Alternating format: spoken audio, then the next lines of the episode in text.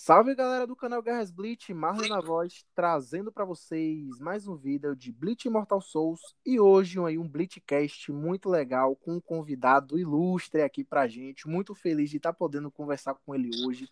Ele aí que é youtuber também, tem um canal top de Bleach de tudo, tem um time aí que foi inspiração para muita gente. Estamos falando dele do Joker Gate, Divisão Zero, Marcelão na área. E aí, Marcelo, tudo beleza, meu irmão? Opa, salve galera, Joker Gate da Divisão Zero na área. E aí, Marley, como é que Pô, está? Rapaz, mano, eu tô muito feliz de estar tendo essa oportunidade aqui de estar trocando ideia com você. Você aí que é um é um símbolo, né, para a comunidade do Bleach, cara. Então, pô, é honra, muito honrado de estar trocando essa ideia com você aqui. Eu agradeço demais. Na realidade, é, foi uma honra também ter um convite, né, para poder participar eu cheguei a ver um podcast que tinha gravado com o Mystic e eu falei, caramba, que legal. Cheguei até a comentar o vídeo, porque é algo que eu já tive vontade de fazer no passado, por oportunidade. A gente até estava conversando em off, você tocou nesse assunto, nessa questão, né? Que você tinha tentado, se eu não me engano, você falou que você tinha tentado junto com o Yagami, com o Grandal. Só que aí, por que, que você acha que não deu certo assim? Porque você não tinha achado uma plataforma legal, né?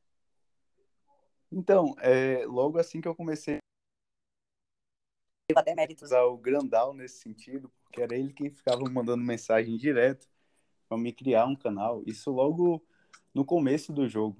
O canal foi criado quando quando ainda não tinha Salão Deus, quando ainda não tinha nada demais, sabe? Então foi bem as raízes do Bleach. E aí Gandalf ficava, cara, cria um, cria um canal, cria um canal e tal a conta é boa. Eu falei, mano, vou dar uma chance aí.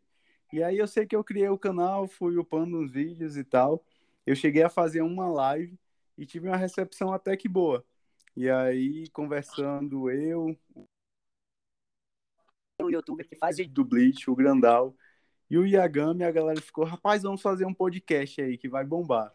A gente tentou buscar de todas as formas uma maneira de fazer um podcast conversando com os jogadores top players do Bleach Porém, acabou que a gente não encontrou uma maneira. A gente passou quatro horas procurando eu, Grandal, no tempo foi o, o Rafael, né, que é o Yagami, e outros players aí procurando, ninguém conseguiu. Eu falei, é, tem jeito não, vamos deixar isso de lado.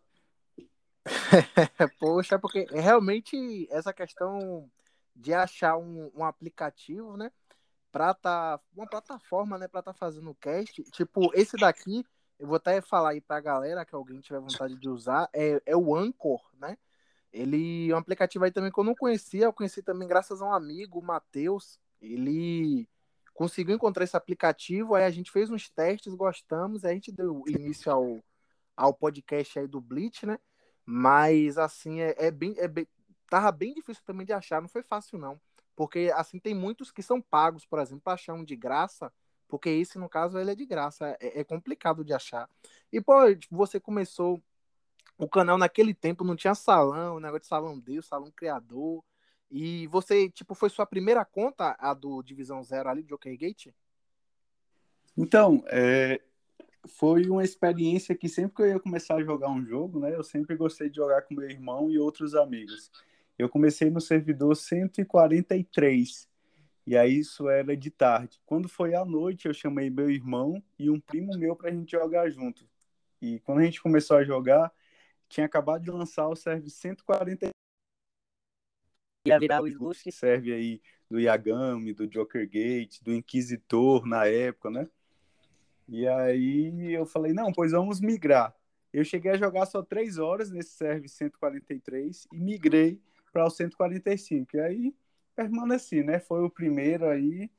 Não tive paciência para criar em outro, não. então, tipo, até hoje, atualmente, você tem sua principal assim, mas você não, não curte, tipo, ter duas e três contas, não. Você prefere focar na sua, né? É. Eu já tive a oportunidade de tentar jogar em outras contas, porém não vai para frente, não. Não sobra tempo. Inclusive, é, eu conheci o Grandal numa dessas espreitadas a gente foi criar uma conta. Tinha uma comunidade aí bem antiga do grupo do WhatsApp, logo assim que saiu o jogo, que foi quando saiu o servidor 210. Foi o o 310, algo assim. E aí tava todo mundo assim, não, vamos juntar todos os jogadores aqui que jogam e migrar todo mundo pro 310. Vai jogar todo mundo 310. E aí juntou, acho que uma base de 26 pessoas. Criamos um grupo separado do WhatsApp e falou, pronto, BR tudinho vai jogar nesse server. Aí foi eu, foi o Grandal, foi o Gley, foi toda aquela galera que tu já conhece do Ecomundo e outras pessoas que já abandonaram o jogo hoje, né? E aí, nesse meio tempo, eu cheguei a conhecer o Grandal, conheci o Gley, conheci a galera e comecei a fazer amizade com eles. Então, eu tive essa oportunidade de ter uma segunda conta, de conhecer o pessoal aí mais profundo, que são meus amigões e pro players do jogo hoje, né? E é isso daí. É, porque você vê, né, galera? O Ecomundo aí, o, o Marcelão soltou aí, é um grupo no Whats que tem esses caras aí mais top no jogo atualmente. E realmente só tem brabo lá, galera, todos do bem mesmo. E é uma honra estar tá podendo fazer parte lá do grupo. Tô aprendendo muito com vocês, mano. E continuando nessa pegada aí que você que tava falando, então, tipo, não vingou aquele 310, aí você continuou com o Joker Gate. E assim, tipo assim, desde o início você tinha aquela visão de um time mais defensivo de DOT, ou foi algo acontecendo aos poucos? Como foi que você chegou de fazer um time defensivo com DOT? O que foi que te levou a fazer aquilo? Então, é, no servidor, na época que eu comecei a jogar, né, tinha uns caras que caixavam. Entre eles tinham o Yagami, tinham os Ezeus, o Gelaio. Tipo, eram top players da época e que tinham um time dragão muito poderoso. E não adiantava montar um time dragão ou tigre para poder tentar lutar contra eles, porque eles tinham a iniciativa. E, para falar a verdade, eu sempre gostei de jogar com times defensivos, né? Eu falei, cara, não vai ter outro lugar aqui não. O primeiro personagem que eu ganhei foi o Kumamura, depois ganhei o Mayuri. Aí eu falei, vai ser esses daqui mesmo. Tinha um, um youtuber que eu gostava de assistir na época, que ele era bem engraçado, né? De Bleach também. Ele acompanhou o lançamento de Bleach. E eu me recordo dele falar da Unohana. E tal. Eu falei, cara, vou investir nessa personagem. Tartaruga para fechar os quatro bônus do salão. E aí fui indo, indo até que eu falei, pronto, meu time vai ser o Tartaruga. Era o contramão de todo mundo que jogava na época. Todo mundo queria ser tigre ou dragão. É, todo mundo queria aquela parada mais ofensiva, né? E aí você foi de contraponto. Você falou, não, vou, deixa, eu, deixa eu aproveitar aqui e fazer uma estratégia diferente. E aí você começou a jogar aquela pegada mais defensiva, já conhecida do seu time aí, né? Exatamente. Eu, e assim, não é para fazer média, até porque já trocou muita ideia, já mostrei admiração que eu tenho com, com você como player, mas, tipo, foi o time que eu quis fazer vidas lá, eu via seu time, eu falo, não, eu quero, quero ter um time ali igual do Divisão Zero. Eu, eu falei isso pro, pro Shiro Bankai no cast dele, o anterior, que eu falava, rapaz, não, uma das referências para mim é o Divisão Zero, porque eu quero ter um time igual dele, o time de Dot. Você sabe que não só eu, mano, mas teve assim muitas pessoas fizeram aquele coisa no time de Dot por causa de você, né? A galera realmente botava fé em seu time, via que era efetivo e aí muita gente queria fazer igual. Você tem, em algum momento você teve ciência disso? Você sempre soube que tinha uma galera se inspirando no seu time? Ou como foi isso para você? Então, depois que eu comecei a fazer os vídeos no YouTube, né? A galera, como eu já tinha comentado contigo, eles começaram a divulgar e do Facebook, era uma comunidade até bem ativa na época, tinha 7 mil players. E aí a galera começou a gostar, né? E vez ou outra eu recebia a mensagem: caramba, mano, seus vídeos ajudam demais, sou teu fã, não sei o quê. Eu falei: olha aí, que legal. Aí eu vivia dando dica pro pessoal. Chegou um tempo até que o John, o John, que é o. Esqueci o, o nick dele, é o Spaypulser, alguma coisa assim. Ele é o ADM da página oficial do Bleach Immortal Soul Brasil. Ele falou, cara, é, quando tiver as novidades aí, tu pode postar lá. Aí teve um tempo que eu fiquei com essa responsabilidade e aí isso acabou a carreira. Mas famas entre aspas, né? Para o nome. Além dos vídeos do YouTube, eu fazia um pouco do trabalho de ADM lá do grupo e aí foi se construindo aos poucos a história do Joker Gate. Você acha que você já contou aí como foi que iniciou né, o time Tartaruga? Mas assim, a pegada de Dot foi com certeza com a chegada da Neliel, né? Falei que você viu que teria um potencial bem forte. Ou antes disso você já tinha uma noção? Na realidade, antes da chegada da Neliel, não tinha nenhum personagem que fizesse um trabalho. É, quando chegou Deus, eu me recordo que eu e o, o Grandal, a gente passou mais ou menos umas três horas em ligação comentando sobre todos os dedos, né? Que a Oasis, antigamente, ela liberava toda a leva de personagens que iria vir. Então, quando ela, anuncia, quando ela anunciou é, a segunda, a terceira geração, ela já soltou todos os personagens. Dez personagens de uma vez para a gente poder visualizar. Então, era um hype muito grande que existia, porque hoje em dia já cada um deles. E aí você analisa com calma aquele personagem, né? Mas é, a Oasis antigamente ela lançava em média de 3 a 4 personagens por mês. E ela soltava tipo 10, 12 personagens de uma vez só. E aí era euforia para você poder analisar quando saía a nova leva de personagens, né? E aí quando veio a Neliel, ninguém jogou. Bora apostar nesse time de Dot? Aí ele falou, cara, vou seguir sua cal. Ele montou a Neliel, a gente viu o resultado. E quando eu vi o potencial que o Dot tinha, eu falei: é, vou partir agora porque o Tartaruga com Dot é, é, o caminho. É, e por muito tempo foi o time mais utilizado no jogo. Eu posso estar tá até me precipitando, mas acredito que muita gente aí foi aderir nesse time, principalmente a galera que, principalmente tanto, né, para tentar se defender dos caches do servidor mas hoje em dia tá caindo. Você concorda que hoje em dia tipo, a galera tá deixando um pouco do time de Dot? Você acha que é só a questão da arma da Matsumoto de verão que deu um, uma nefada no time de Dot? Ou você acha que tem outro motivo para a galera tá parando de utilizar esse tipo de time? Na realidade, são dois fatores, né? O primeiro é porque o time de Dot ele consiste em ganhar a longo prazo, ao longo de duas, três partidas ou até mesmo quatro acumulando dot e você ganhando aos poucos. Hoje o jogo ele está caminhando é, numa linha muito de dano bruto, voltando o que era nas raízes, né? A gente tem um personagem como Kaiser Shin, que se bem upado e bem montado, ele consegue apagar um personagem de uma vez. Um Dangai, que dependendo de quem ele esteja enfrentando, ele consegue apagar uma linha inteira de uma vez. Então acaba que vai minimizando o espaço do dot. E o outro ponto são os personagens que dispersam debuffs, como a Matsumoto, como a Heineken, que acaba limpando o dot, e aí você quebra toda aquela sequência, né? Porque o intuito do dot é você dar várias camadas ao longo do turno e ganhando devagar, com o time resistindo. Só que se eu tenho alguém que tira essas camadas, automaticamente eu não consigo fazer. É que no caso precisa ali, como você falou, né? Tá é, as camadas deu a primeira camada de dot, aí vem a segunda, e aí quebra é, essa sequência de montada. E fora isso, você foi perfeito, realmente.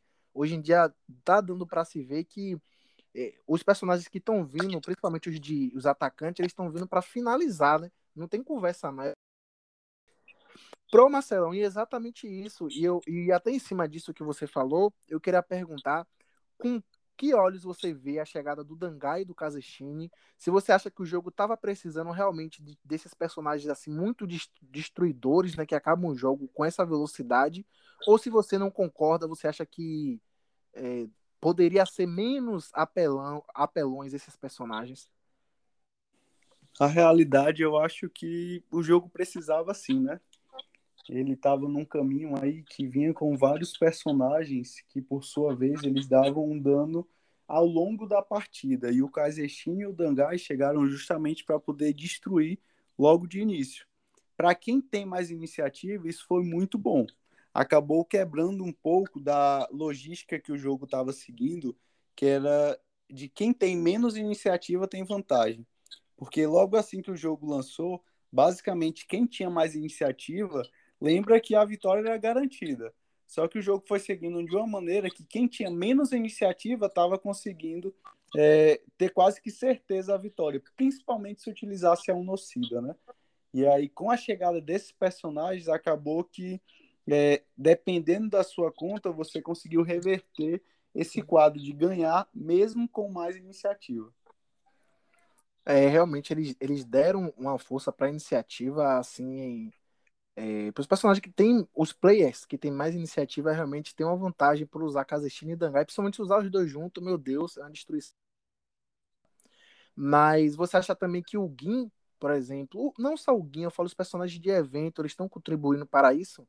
Fora ali a Hulk e Inoue, né, que eram personagens assim que tinham é, como é, principal característica cura e resistência, os outros personagens de evento, assim, a maioria aí veio com destruição, né? Beleza que a Matsumoto é, é, é, um tanque, mas ela é um tanque que tem um mecanismo que atrapalha esse tipo de time que tenta construir o DOT, por exemplo.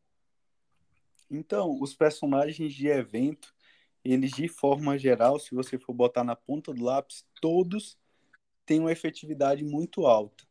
Porque você pega a Orihime e a Inoue são excelentes para dar resistência para o time. Quando vai pro Aizen de aniversário, o Ichigo de aniversário é um excelente defensor, um excelente atacante. E a gente pega a Yugin e a Matsumoto, e são dois personagens extremamente fortes e cada um consegue executar muito bem sua função. Então eu sou bem adepto a lançar diferentes tipos de personagem porque é, abre a possibilidade de novas estratégias. E quem jogou bem antigamente lembra que antigamente era muito restrito a essa questão de estratégia. Hoje em dia a gente consegue bolar vários times diferentes com um poder legal, com uma estratégia legal. Então eu sou totalmente adepto a esses novos personagens que vêm chegando. E quando você fala que você é adepto, então você tá é, não só os personagens que vêm na linha cronológica, mas também você é a favor dos eventos? Sim, sim. Apesar de não dar para favorecer todo mundo, né? O jogo ele é feito de escolhas. Você vai escolher aquele personagem que mais se encaixa no seu time, vai montar ele e vai seguir em frente. Tipo, eu acho que é algo que o jogo precisava. Logo no início não tinha nenhum evento e a gente criticava muito isso. Então, a galera que chegou depois, quando já tinha eventos, na realidade eu enxergo isso como um bônus para ele. O jogo antes era muito seco, não tinha muita opção. E hoje em dia a gente tem um leque muito vasto, né? Contamos hoje com 107 personagens que, dentre evento ou não, são muito legais de jogar. É, isso é realmente. E desses personagens assim, a gente sabe que, obviamente, os mais fortes são os URs na teoria. Mas você acha que no cenário atual do game, principalmente no Raelo, é, os SSRs ele ainda tem algum espaço? Não no suporte, no suporte acredito que sim, mas em campo. Cara, em campo é muito complicado, porque os status dele em si são menores. E não tem nenhum SSR hoje, além da Unohana, né? Que não conta. e que exerce um papel que consegue superar a função de um R. O único que eu vejo assim como é, um possível para escalar seria o range, porque a gente não tem nenhum tigre de defesa hoje, né? Então algumas pessoas no Raelo, optando por ter um tigre defensivo, elas upam o range. É bem comum, mas eu já vi. Ah, e, e seguindo nessa vibe aí também, nessa pegada. É, o o Rony, Rony Mearu tá para chegar aí, a Zampacto do, do Toshiro. Você tá na expectativa dela vir de tigre, defensivo, ofensivo? E se vir tigre, você tá pensando em, em injetar na sua equipe? Cara, eu tava na expectativa, sim, de montar o Rozuki Maru. Só que o que aconteceu foi que eu acabei de montar o Flies, né? Tô passando ele para cinco estrelas e vou botar ele com arma, porque eu enxergo ele hoje como uma opção para melhorar o meu time. Em que sentido? Eu enfrento dois Kaizeshin na arena. E o Kaizeshin é aquele personagem que bateu e levou. É bem típico dele isso. E o Flyzen tem a passiva dele que impede com que ele tome hit kill. E aí, com isso, eu garanto o combo dele da passiva e da passiva da Inoue para regenerar a vida dele e garantir com que ele permaneça vivo, conseguindo lutar contra o Kaizeshine. Mas o Rozuki Maru, se ele vier tigre, dependendo das habilidades, eu posso até pensar em colocar ele no lugar do Flyer. Ah, seu time hoje que, que tá como, mano? Tipo, fala um pouquinho aí do seu time pra gente. Tipo, a front, a back, o suporte. Seu time 100% hoje, qual seria que você tá utilizando? Então, meu time no Salão Deus Tartaruga, ele consiste hoje com a fronte do Aizen Rokyoku, a Orihime de Natal e o Ukiyoha, o V2. E na back eu conto com o Stark, o Dangai e o Byakuya. Apesar de ser um personagem de primeira geração, né, é um dos times que eu tenho mais forte. Então, por conta disso, eu permaneço usando ele até hoje. E aí, no suporte, eu tô hoje com a Lisa Sakura Rosa, Neriel e o Ichigo de aniversário. Para alguns, o Ichigo camelou, né? é verdade. Rapaz, time bem compacto, inclusive várias desse time seu, né? Não canso de ver. Mas assim, mano, você usa uma personagem que desce, eu tenho um preconceito muito grande com a Lisa Sakura. Até hoje eu não aceito essa arma dela no jogo, não. então, é, quando ela lançou, eu me recordo que eu fiquei, caramba, quebrou os times tartarugas. Eu tava começando a ganhar do Saints, que foi o cara que assumiu a conta do Yagami, né? Por algum tempo. E aí, pouco tempo antes do Yagami voltar, lançou a Lisa Sakura Rosa. E quando ela lançou, eu fiquei, eita, perder cura e ainda vou perder resistência. De quebra, tira todos os meus escudos. Foi algo bem complexo. Só que eu tentei ajustar, né? Para poder isso me beneficiar também. Porque é aquela. Se pode me atrapalhar, também pode me beneficiar. Então, deixa eu usar aqui da maneira correta para poder aproveitar o que teoricamente deveria ser ruim para mim. É, foi inteligente de fazer isso, porque realmente, cara, tanto a armadura quanto a da Matsumoto né, são duas armas assim muito fortes no jogo. Parece arma de endgame, né, mano? Não sei se ela já quer encerrar aí o, o, o jogo, porque as armas delas são muito fortes. É, você acha que depois das impactos aí, você acha que o que o Isis vai, vai fazer no jogo em termos de cronologia? Então, se for se for seguir a linha cronológica, ela tem a opção dos Fullbringers, né? Só que se ela quiser seguir nessa linha aí de sagas filler, ela pode lançar, por exemplo, os filmes, como é o filme lá da Saga do Inferno, que tem o Ichigo naquela forma de, de caveira, né? Que eu acho muito invocado. É, é, é seria uma saída para eles, realmente a gente fica na incógnita, porque tem um calendário com os personagens aí, né? Com os banners dos personagens, mas realmente a gente não tem esse poder, ou eles não dão esse poder pra gente de tentar aí teorizar o que vai vir depois das Impactos. O que tá para vir também é o evento de Halloween. Você tá empolgado com essa Nemo pássaro aí ou tá pensando que Rapaz, outro pássaro. eu, eu compacto da ideia do, do Leonardo, né? Do Sky Hunter.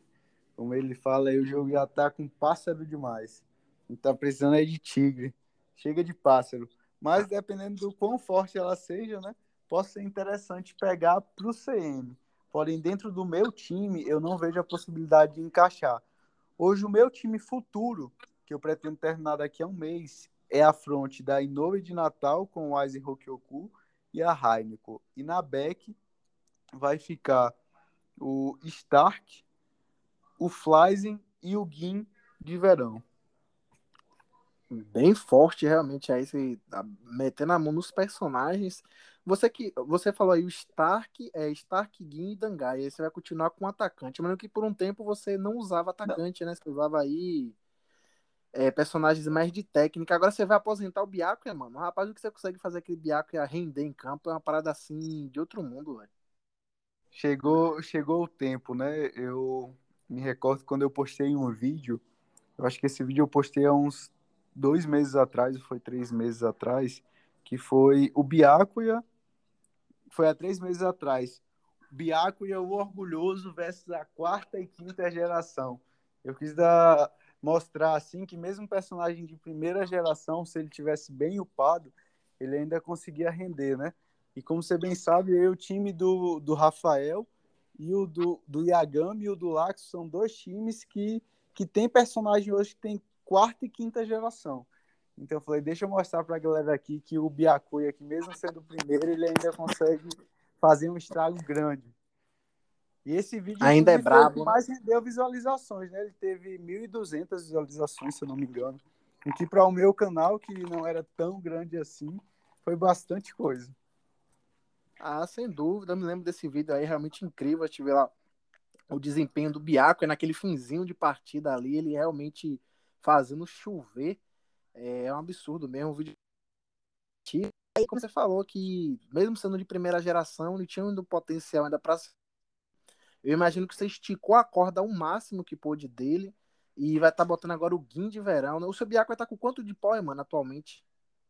Hoje eu consigo deixar ele com 205. 205 a 207k. Rapaz, é. Que, tipo, o seu personagem mais forte tem quanto atualmente? Atualmente, atualmente eu consigo deixar o Barragan com 224. Dando ele para colorido azul 1, eu acredito que ele deva ficar na base dos 230 a 232.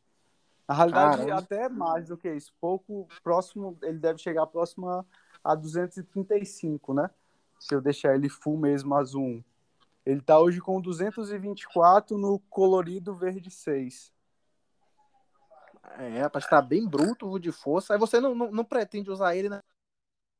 Só 100, né? Então, ele é um personagem que de tempos em tempos eu volto ele pro time justamente por ele estar bem forte. E ser um personagem aí que eu gosto bastante, sabe? Eu sempre fui muito fã, dentre todos os espadas, o que eu sempre gostei mais foi o Bardo.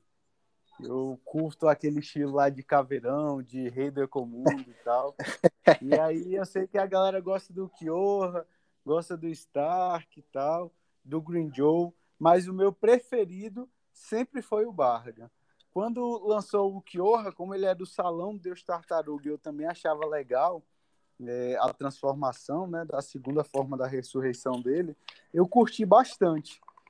Mas se fosse o Barga, o, o Deus do Salão Tartaruga, pode ter certeza que ele estava no time até hoje.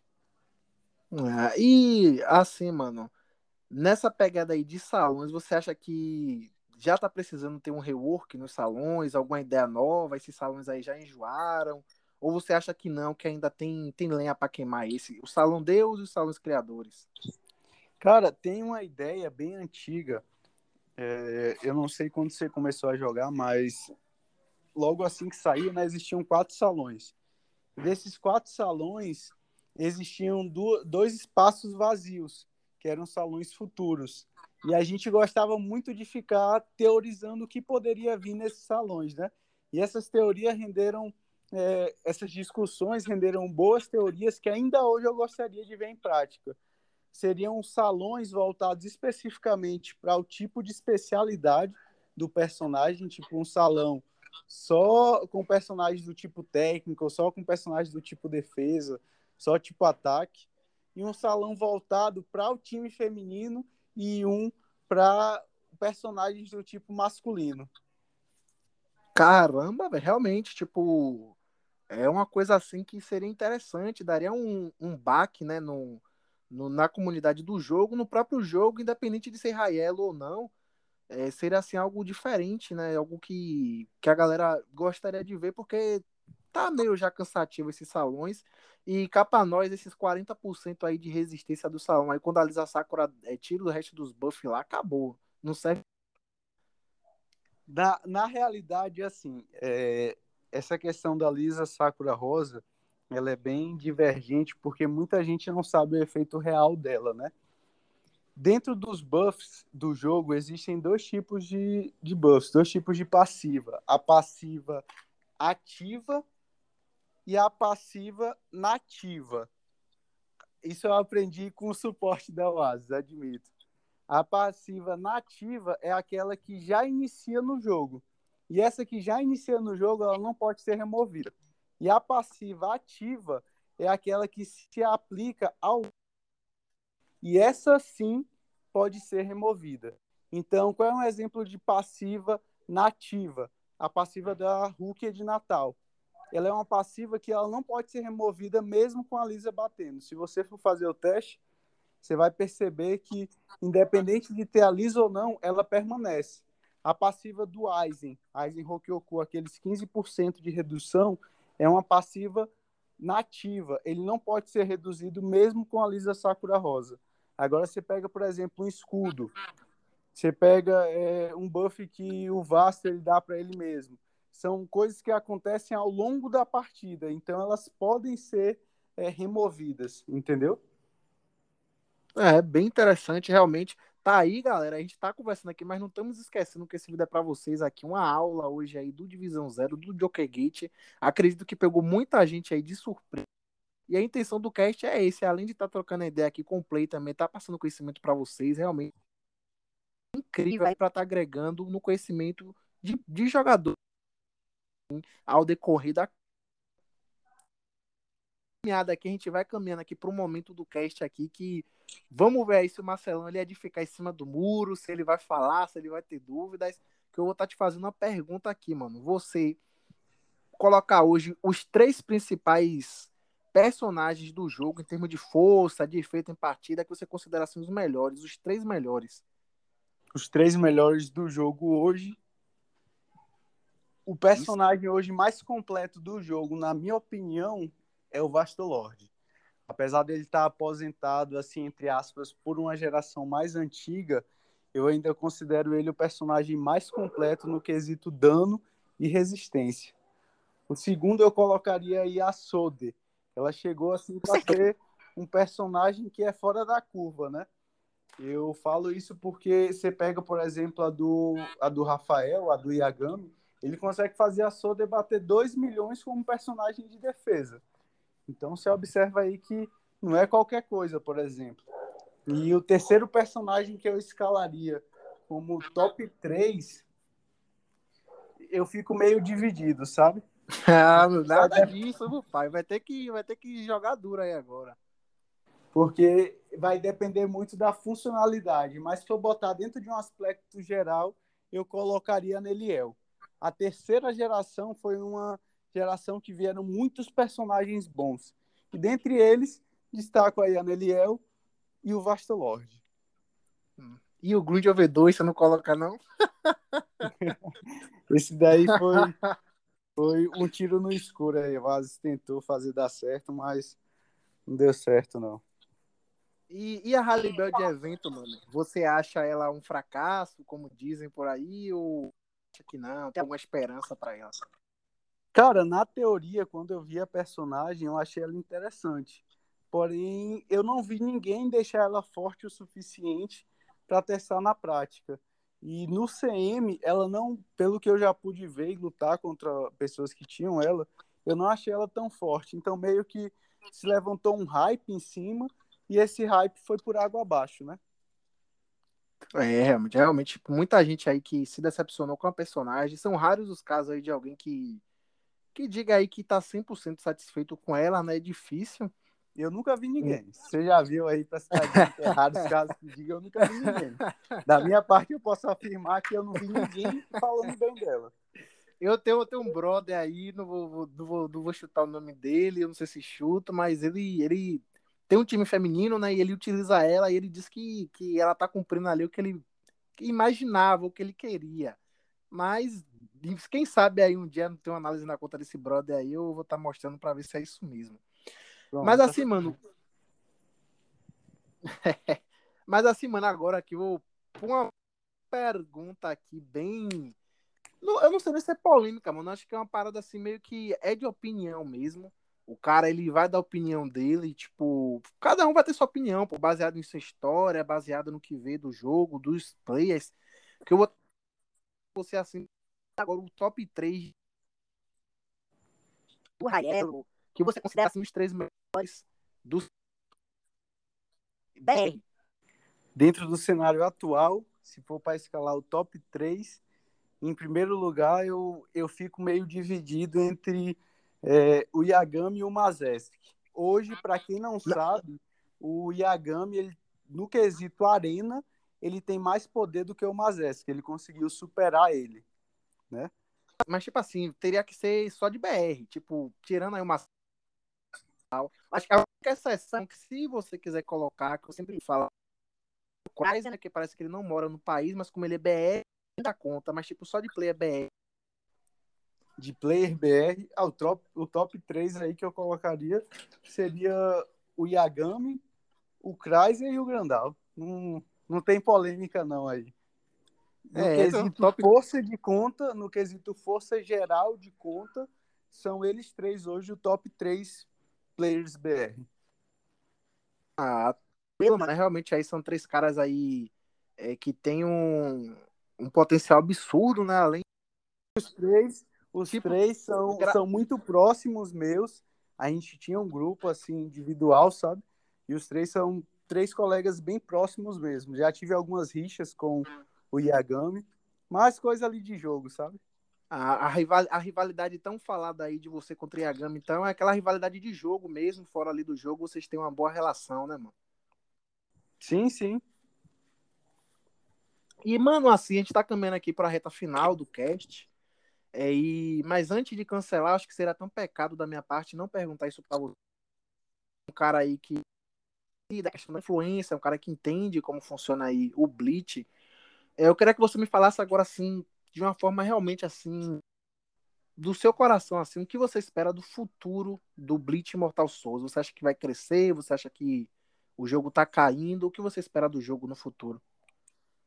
Dentro do ritmo é, de evolução, eu, eu não consigo mais enxergar um, um crescimento para o jogo, mas uma estabilidade. Hoje a gente tem um aplicativo que é possível ver o faturamento dos dos jogos da Google Play. E dentro do quesito faturamento, no último trimestre, o Bleach Mortal Souls ele faturou em média 400 mil dólares. Então é uma quantia aí relativamente razoável para um jogo considerado de é, pequeno porte, que dá para poder se manter e, e, manter o investimento, né? Enquanto ele estiver gerando lucro, a empresa entende que vale a pena investir e dar continuidade. A partir do momento que esse lucro cai, ela acaba abandonando o jogo. Mas a comunidade ela permanece assídua aí, mesmo alguns é, tendo saído, outros permanecem entrando. Então, enquanto houver essa balança, enquanto houver o, o dinheiro entrando para o Alice, por assim dizer, o jogo ele permanece, né? Ah, mano, é uma boa também, é, é uma visão boa do que a gente está por enfrentar aí no Bleach. Mas, assim, mano, desde já já queria até agradecido aqui você ter disponibilizado o seu tempo para estar tá trocando essa ideia aqui no Blitzcast. É, de coração mesmo aqui, foi uma honra ter trocado essa ideia com você. E não só com o player é, Joker Gate, mas também com o ser humano Marcelo aí, que a galera tá vendo, né? Que é um cara gente boa, um cara do bem aí. E que, como a gente esperava também, super inteligente aí no jogo. Mesmo, mano, pela sua participação. Guerra Bleach, eu vou soltar um spoiler aqui. Guerras Bleach, hoje eu vou fazer uma revelação para você, cara, em, em, homenagem a quem assistiu até aqui esse Bleachcast, ele vai saber por que existe uma diferença tão discrepante entre os pro players no Raielo e os players comuns. Existe de fato, existe de fato algo que foi entrado num consenso entre toda a comunidade do Bleach Mortal Soul, tanto a nível BR quanto a nível americano e internacional no Discord, de que não poderia Nossa, ser revelado, mano. não poderia ser revelado esse segredo. Ixi, rapaz, Ih, rapaz, porque, e agora? Bicho? Porque, assim, é algo que dá um up muito bom na conta, principalmente no quesito resistência. Muitas pessoas assistem aí os vídeos, ficam se perguntando como algumas pessoas têm uma conta tão forte, né? Como um personagem tem tanta vida, aguenta tanta porrada. E por trás disso tá esse segredo. Cara, Algumas pessoas Deus, elas fazem de forma inconsciente, elas não sabem que estão fazendo, mas ainda assim não aproveitam. E outras pessoas nem fazem. Então é algo ali que quem sabe e faz se destaca na frente de todo mundo. Nossa, mano. Pesado, velho? Pesado? Rapaz, eu tô aqui até. Nossa, sem, tô sem palavras, mano. Eu tô sem palavras. É, quando, quando a gente fala que para ficar forte tem que upar a conta toda, literalmente é a conta toda. E tem um detalhe que ninguém upa.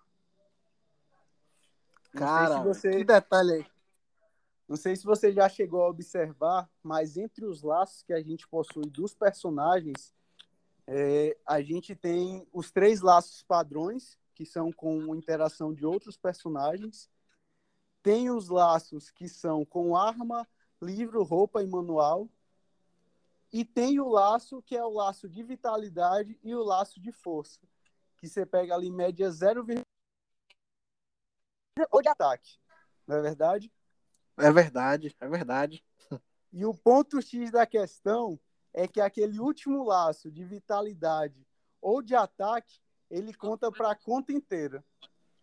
Então, Cara... Então você pega ali que se você tem 106 personagens na sua conta, você tem é, apenas 30 personagens upados aquele último laço, você está perdendo ou 70% de vida ou 70% de ataque na sua conta.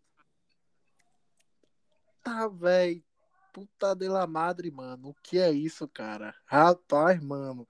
E tipo, vai como isso falou, era um segredo mais é, dos caras mais velhos no jogo. Como você acha que, que eles vão lidar assim, com essa revelação assim, absurda? Cara, até o final, tá podendo acompanhar que essa revelação. Cara, é, com fé em Deus, nenhum deles vai assistir, porque alguns deles são BR. Você pega ali a conta do, do Iagami, a conta do Grandal, do Laxus, do Kreise. É, são a galera que todos eles sabem. Entendeu?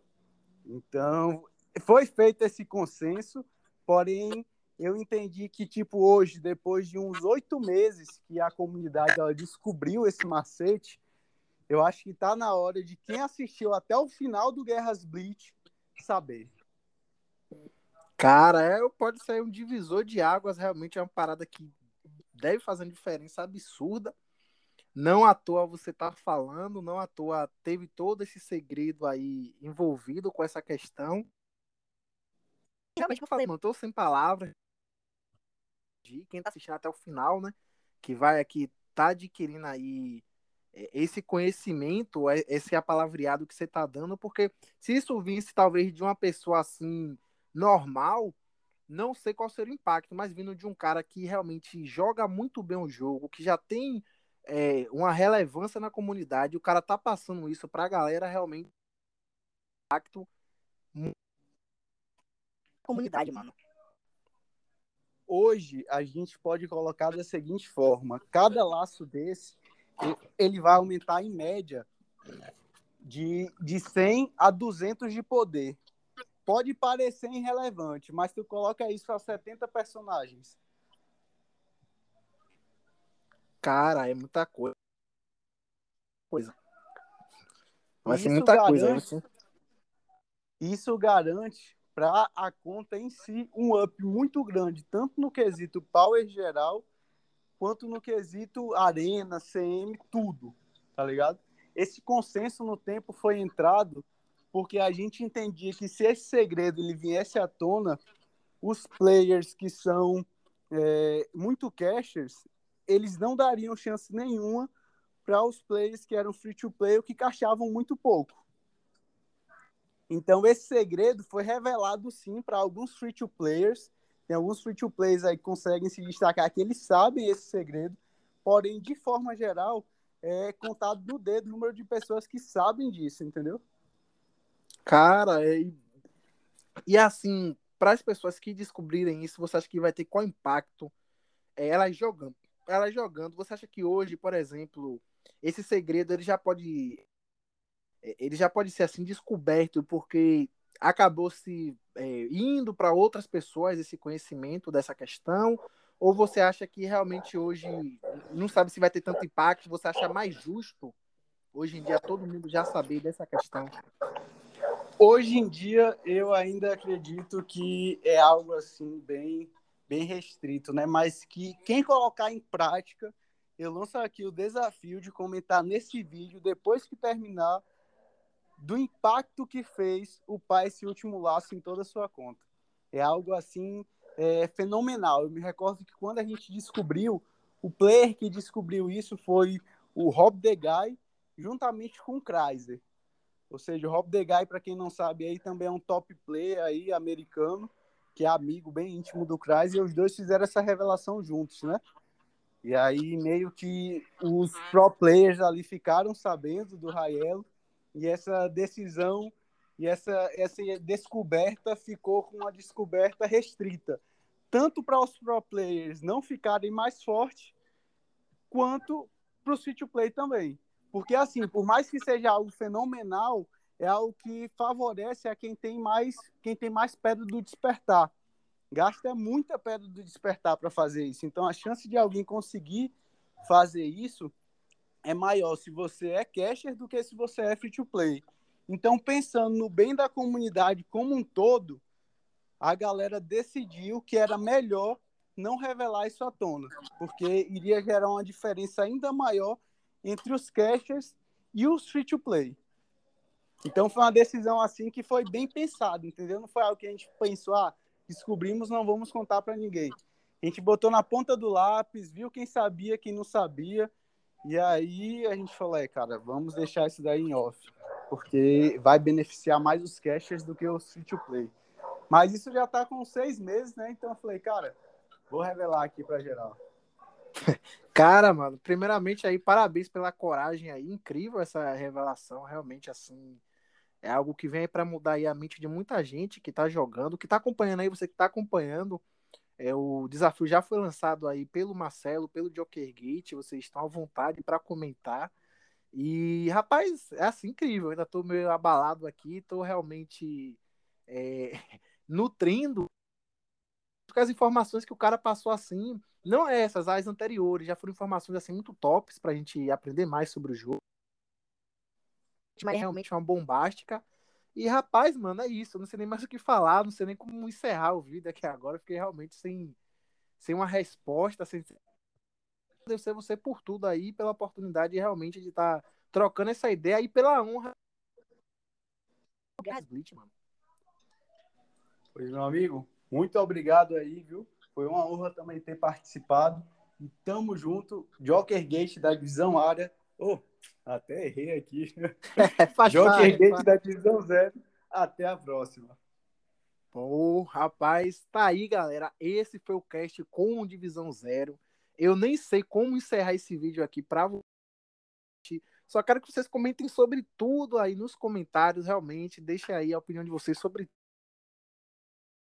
sempre realmente muito feliz, muito emocionado pela realização de estar tá fazendo aqui esse, essa entrevista, esse cast com o Marcelo aí, o Divisão Zero.